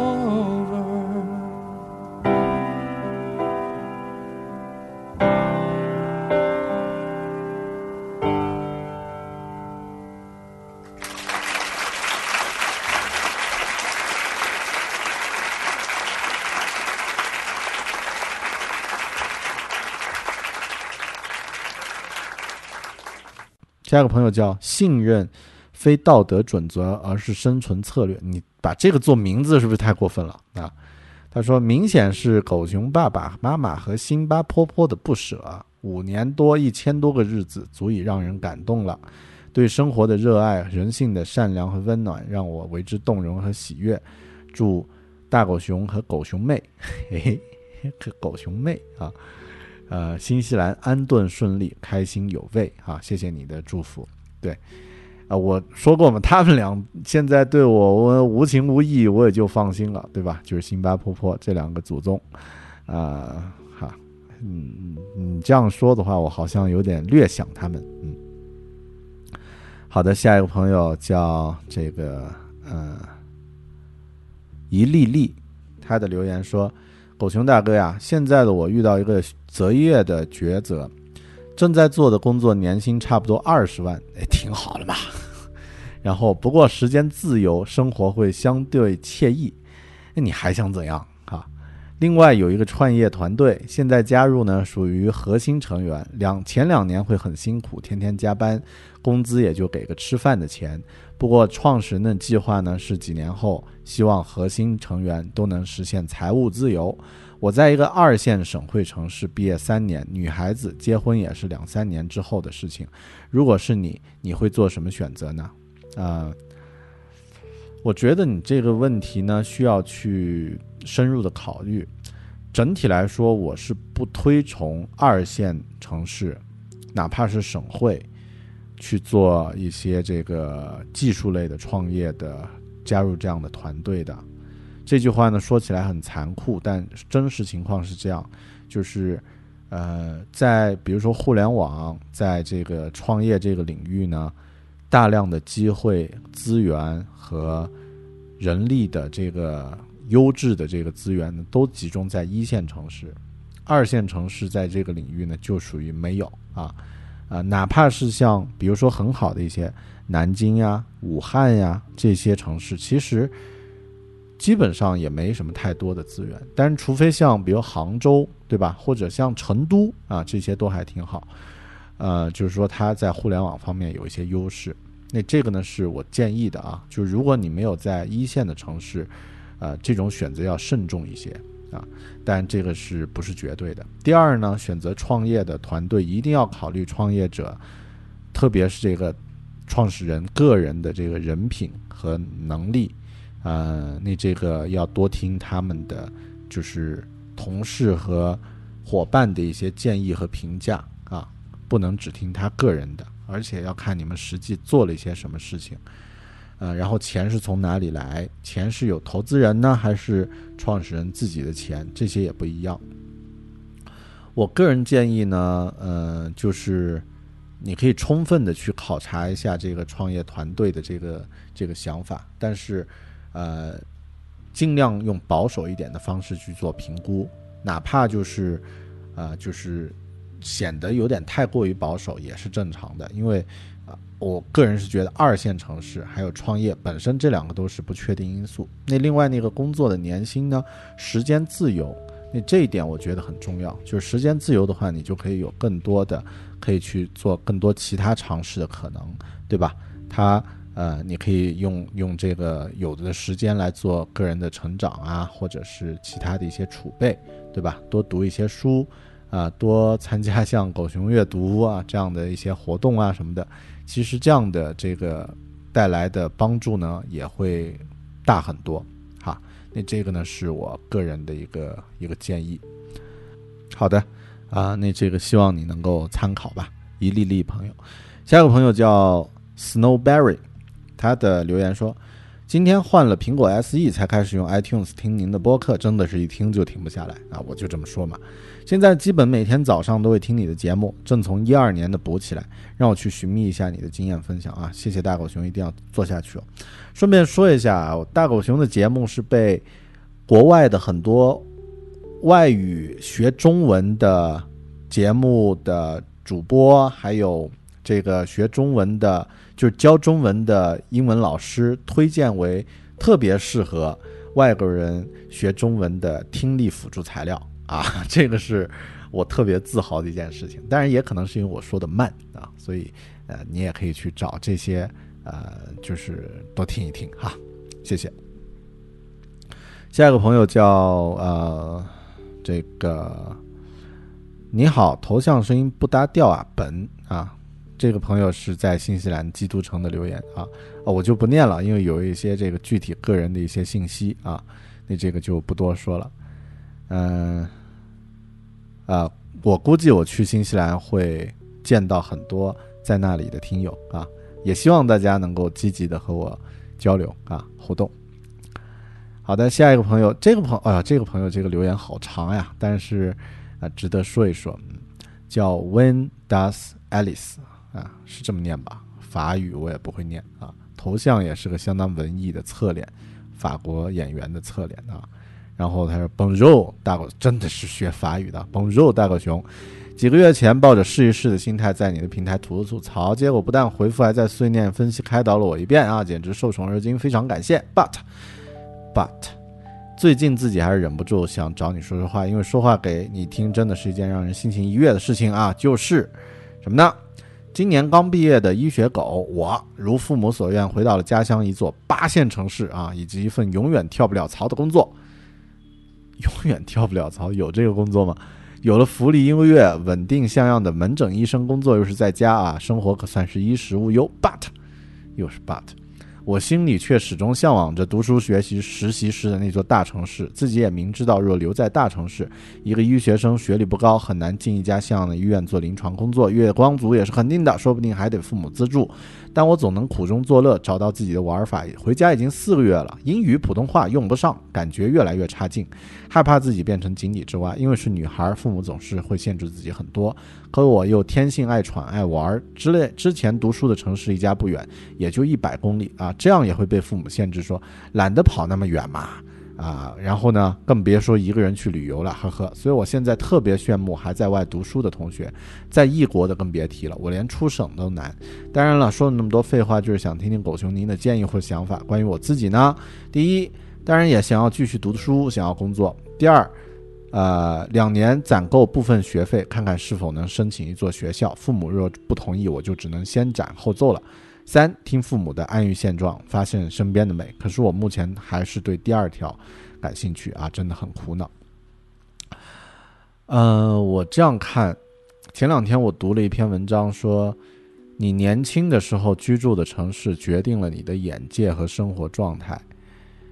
呃，写那篇文章的人是自己在过巴黎啊、然后呢，这个呃，我之前也看那个保罗·格拉汉姆，他也说过，在一个城市居住呢，会给你带来一些眼界的不一样。我自己就特别憧憬啊，自己如果能够在纽约那样的城市居住生活一段时间，会带来什么样的冲击？因为那里具具备了一个全世界最厉害的天才的人群们聚集的地方。嗯，然后你说到的一些东西，我觉得有设限。什么叫永远跳不了槽的工作呢？呃，真心要跳槽是不不是不可能啊，只是说因为你所在的那个城市限制了你的想法。我觉得既然这样的话，你不如就认认真真工作，然后存点钱。还有呢，就是呃，通过网络结交一些各地各地的朋友啊、这个不是呃，偶尔去这个旅行一下。保留自己的见识和眼光啊，然后呢，多利用网络参加一些活动啊。英语、普通话都用不上，这个很嗯很正常，很多八线城市啊也是这样。时间一长，你就荒废掉了，的确会的啊，相信我。嗯，所以要保持自己这种状态，必须要有意识的给自己鼓鼓劲啊，然后呢，参加一些好的活动，存一点钱，适当的时候呢，趁现在，我估计你还没有结婚啊，啊，也不知道你有没有谈恋爱，但往上走，往远处走是是一个很重要的选择，存一些钱。呃，几万、十几万不一定非常多啊。申请一个学校，去再充电，然后呢，最好是国外，去去尝试一下突破。学医的同学应该外语都不会太差，所以这方面会有优势。而且呢，还有一个重要的特点，就是学医的人呢，呃，就是以后属于一个有专业技能的人，就是尽量往。这些大的地方去去走一走看一看，啊，不要局限于自己目前的这份工作，也不要让父母过多的束缚你。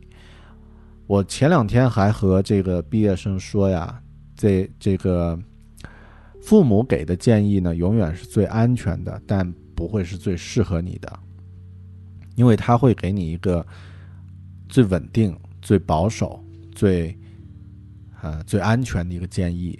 但是如果我们每一代人都听最保守的建议的话，人就不可能成长了。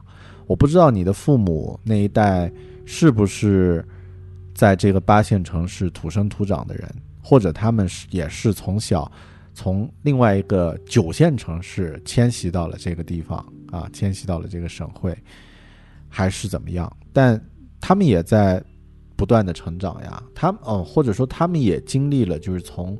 一个小地方到了一个现在的地方，那你也可以同样的做出这样的选择。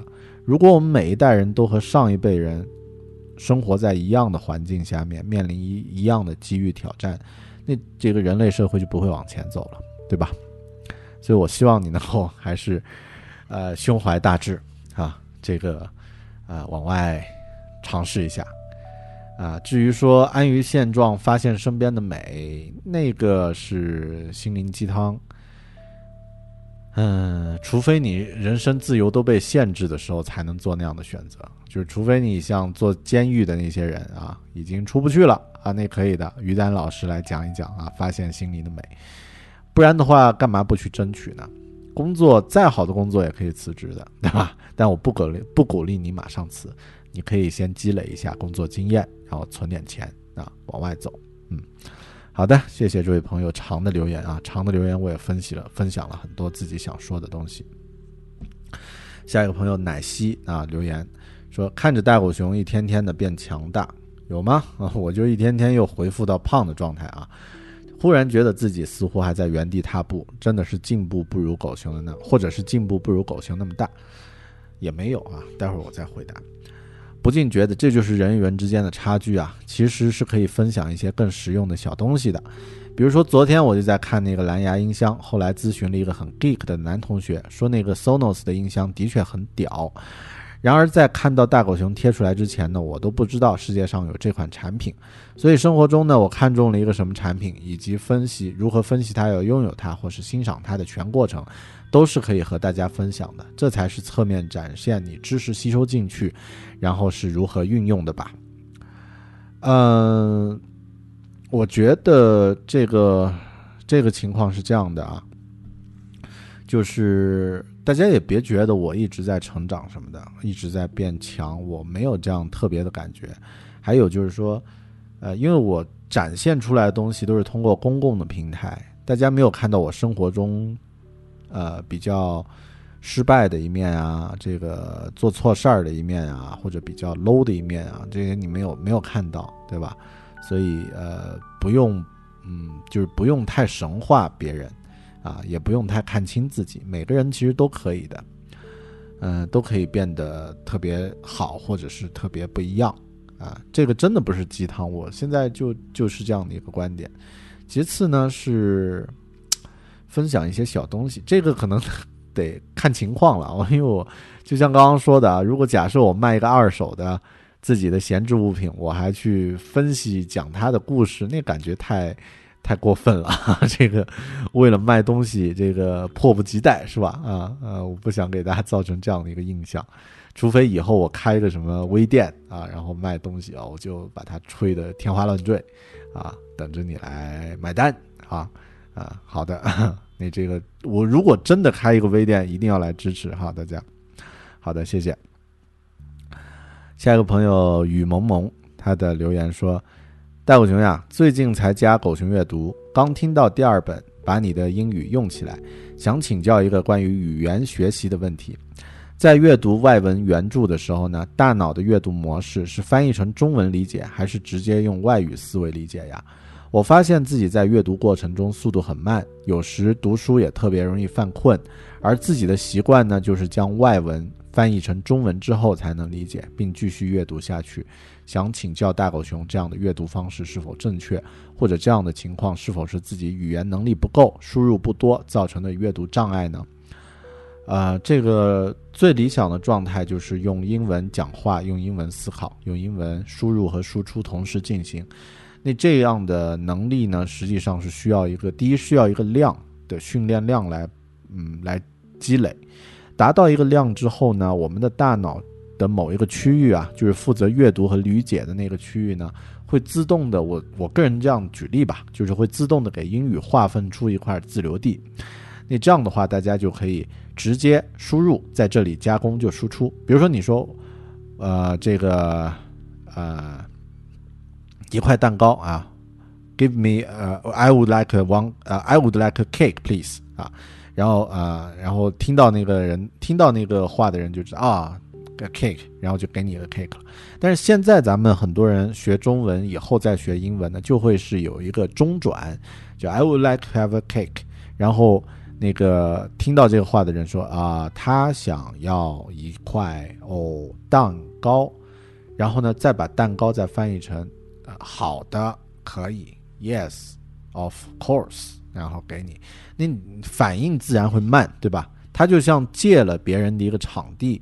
呃，做了一个东西再输出出去，呃，这个呃途径呢，我觉得大家可以去找一些国外的一些呃，就是这方面的专业的书。但就我个人的建议呢，就是积累积累充分的这个阅读和听和说的这个输入的积累，然后呢，输入积累多了以后，你再输出会容易很多啊。就很多人他看上一千部美剧，那可能就自然而然。就不用用中文来思维了啊，直接就可以输出了，是这样的。当然，最好你再找一找专业的人是怎么说啊，我是这样看的。好的，谢谢。下一个朋友啊，叫冰冰，他的留言说：现在写字越来越少，生僻字不会怎么念，觉得读书之后呢，应该多练练字，学学书法。嗯，昨天在那个知乎上有一个文字说读书多有什么好处？有人就说读书多呢，就是很多时候会念生僻字，然后会可以把人镇住。我觉得这个说法完全扯淡啊！呃，我个人呃有认同另外一个一个学者，他是这么说的啊，是一个读书非常多的一个一个年轻人，他也写过历史的书啊，叫呃叫压沙龙。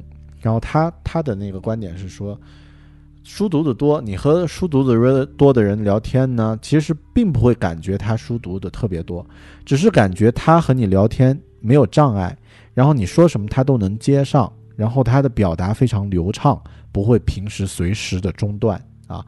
我的感觉也是这样，书读通的人呢，不会那种去引用生僻字，他会根据你的情况来匹配。你是一个学者，他就跟你用学者的语言来讲。交流，你是一个非常普通的这个呃一个老百姓，然后他就会用非常接地气的语言和你交流，这一点我觉得更加的难能可贵，而不是那种我会掉书袋子，我会讲回字有四种写法，你知道吗？那个是孔乙己啊，会被打死的，所以还是真正做一个读书读得多而且要读得通的人才有有作用。好的，下一个朋友叫虚年啊，他说：“你好，大狗熊，又到碎念的节目了。两个月前参加了两百期的活动大冒险，要在两年内从事设计的工作。哪怕基础的制图制图员工作都可以。今天呢，我收到了一个公司的 offer，虽然制图离设计差距非常大，但是往我想要的方向发展了。从两个月多月前决定换工作到今天，检索我的时间记录呢，坚持花了五十天。最后希望自己离职和进入下家公司顺利。再次祝大狗熊你们去异国一切顺利。哎呀，我读到这样的留言就非常开心，是吧？就是真的有人因为听了这个节目，做出了一些呃决策，然后呢去改变自己的行动，从而影响了自己的生活的一些轨迹。呃，我衷心希望虚年朋友呢能够做自己想要做的这个呃设计的工作啊，从制图到设计呢，要比之前你的工作跨度要要要小很多啊，也一定可以的。其实也是提醒我自己，还有在听节目的朋友，呃，很多时候你只要去想到了，然后去稍微去做，好像结果都会比你预想的要好一些，至少要容易一些啊。谢谢。下一个朋友叫洛洛，他的留言是：大狗熊，我会想你的。我回复的是妈蛋，我又不是要挂了，是吧？然后反正你们也没有见过我，我在哪里做节目，你都是一样在听嘛，干嘛说会想呢？啊，对吧？好，嗯，好，下一个朋友叫静 G I N G，他的留言说：狗熊你好，呃，我已经高考完了，考完语文之后呢，在微博上收获了你的祝福，数学考得还不错，高考正常发挥。由于兼职的原因呢，我可以接触到一些学霸，然后发现啊。原来大多数人对未来都感到迷茫，无论学习成绩如何，大家有没有对，大家也没有对自己定位过，在填报志愿时以分数和学校为首要因素。不知道你当年填报志愿时是怎么想的呢？嗯，高中的时候迷茫是非常非常正常的。学习成绩在高中是一个参考标准，但是在一辈子的这个生活中呢，它是一个几乎可以忽略不计的东西，就像月球和太阳的体积相比一样。嗯，所以不管是学霸还是学渣，其实大家都要从头开始学。呃，生活也是这样，在学校里面也是这样。然后填报志愿以分数和学校为首要因素的话，我觉得是这样的，嗯。我们填报志愿大多以家长的意志为主要主要因素，自己想做什么，可能很多时候会屈居二线。我觉得这个时候呢，是你真正可以来选择自己人生轨迹的一个第一步。以往的人生都是由父母和家长替你选的，对吧？但到填志愿的时候呢，你可以选择你想要在哪里读书，也可以选择你想要读的专业。我个人的建议呢是选择一个好的，呃，这个好城市所在的学校为主，啊，这里的意思呢是指一个非常包容，然后博大的一个，就是相对大一点的城市，因为这个在这个城市中你会见到更多的人，会有更多的可能性。其次呢，一定要选自己喜欢的专专业啊，千万不要服从分配啊什么的。我自己其实就是因为在读呃选择大学的时候，选择了一个服从分配啊，然后呢把我划到了这个云南大学的物理系。我之前并不讨厌物理，但是学了几年之后呢，我发现自己非常讨厌，或者说非常不适合学习这个专业。但是时间已经晚了，所以呢，我很勉强的在大学里面。这个呃，学着一门自己不喜欢的专业啊，这个学得很吃力，啊，也得不到这个信心的一个一个满足。但相反呢，如果我学的是艺术或者是一些这个其他的领域呢，可能要好很多啊。甚至如果我学计算机，可能我觉得都会好很多。这些当然是后话。对于现在选择专业的朋友来说呢，尽量选择自己感兴趣和喜欢的专业，多一些调研。就是不要想当然，去了解一下这个专业是学什么东西，有什么专业课，以后做的工作是做什么。呃，要用准备高考的这个一半的精力吧，来选择你的专业和学校，至少要做到这一点。呃，不要想着考完试就完了，其实后面那个选择更关键啊。呃，祝你能够选择好的学校。当然，现在可能已经晚了啊，应该是都选完了。但呃，哪怕你选择的有一些问题也没关系啊。就是像狗熊这种在另外一个不喜欢的专业，最终也熬过来了，对吧？也能够坚持下来的。好的。啊、哇，终于读完了啊！我们这个留言，不知不觉就讲到了这么多。有很多朋友呢，也啊、也还有一些其他的留言，我就不在这里一一再分享了。这期节目呢，是我在国内制作的，呃，应该是倒数几期节目中的一期。再之后呢，我会去到新西兰做新的节目，那个时候可能会有一些大的变化。节目的风格不会变，节目的人当然也不会变。嗯、我们的生活其实是一个很漫长的一个旅程啊、我们现在都会着眼于比较短暂的一个生活状态，这个几个月之内，一两年之内。我在制定那个狗熊阅读这个计划的时候呢，就曾经说，我想在这个节目里面呢，和大家认真的分享一千本书，这个就是一个一辈子的计划。最终，我们每个人其实都要走向一个生命的结束，对吧？但就像我在《神话的力量》那本书里和大家分享过的约瑟夫·坎贝尔的一句话：“你不能因为生命的尽头是坟墓，就说它是没有意义的。”感谢你收听这一期碎碎念的节目啊！我终于讲完了，讲不动了啊！那这个呃，听到这里还是那句话，都是真爱。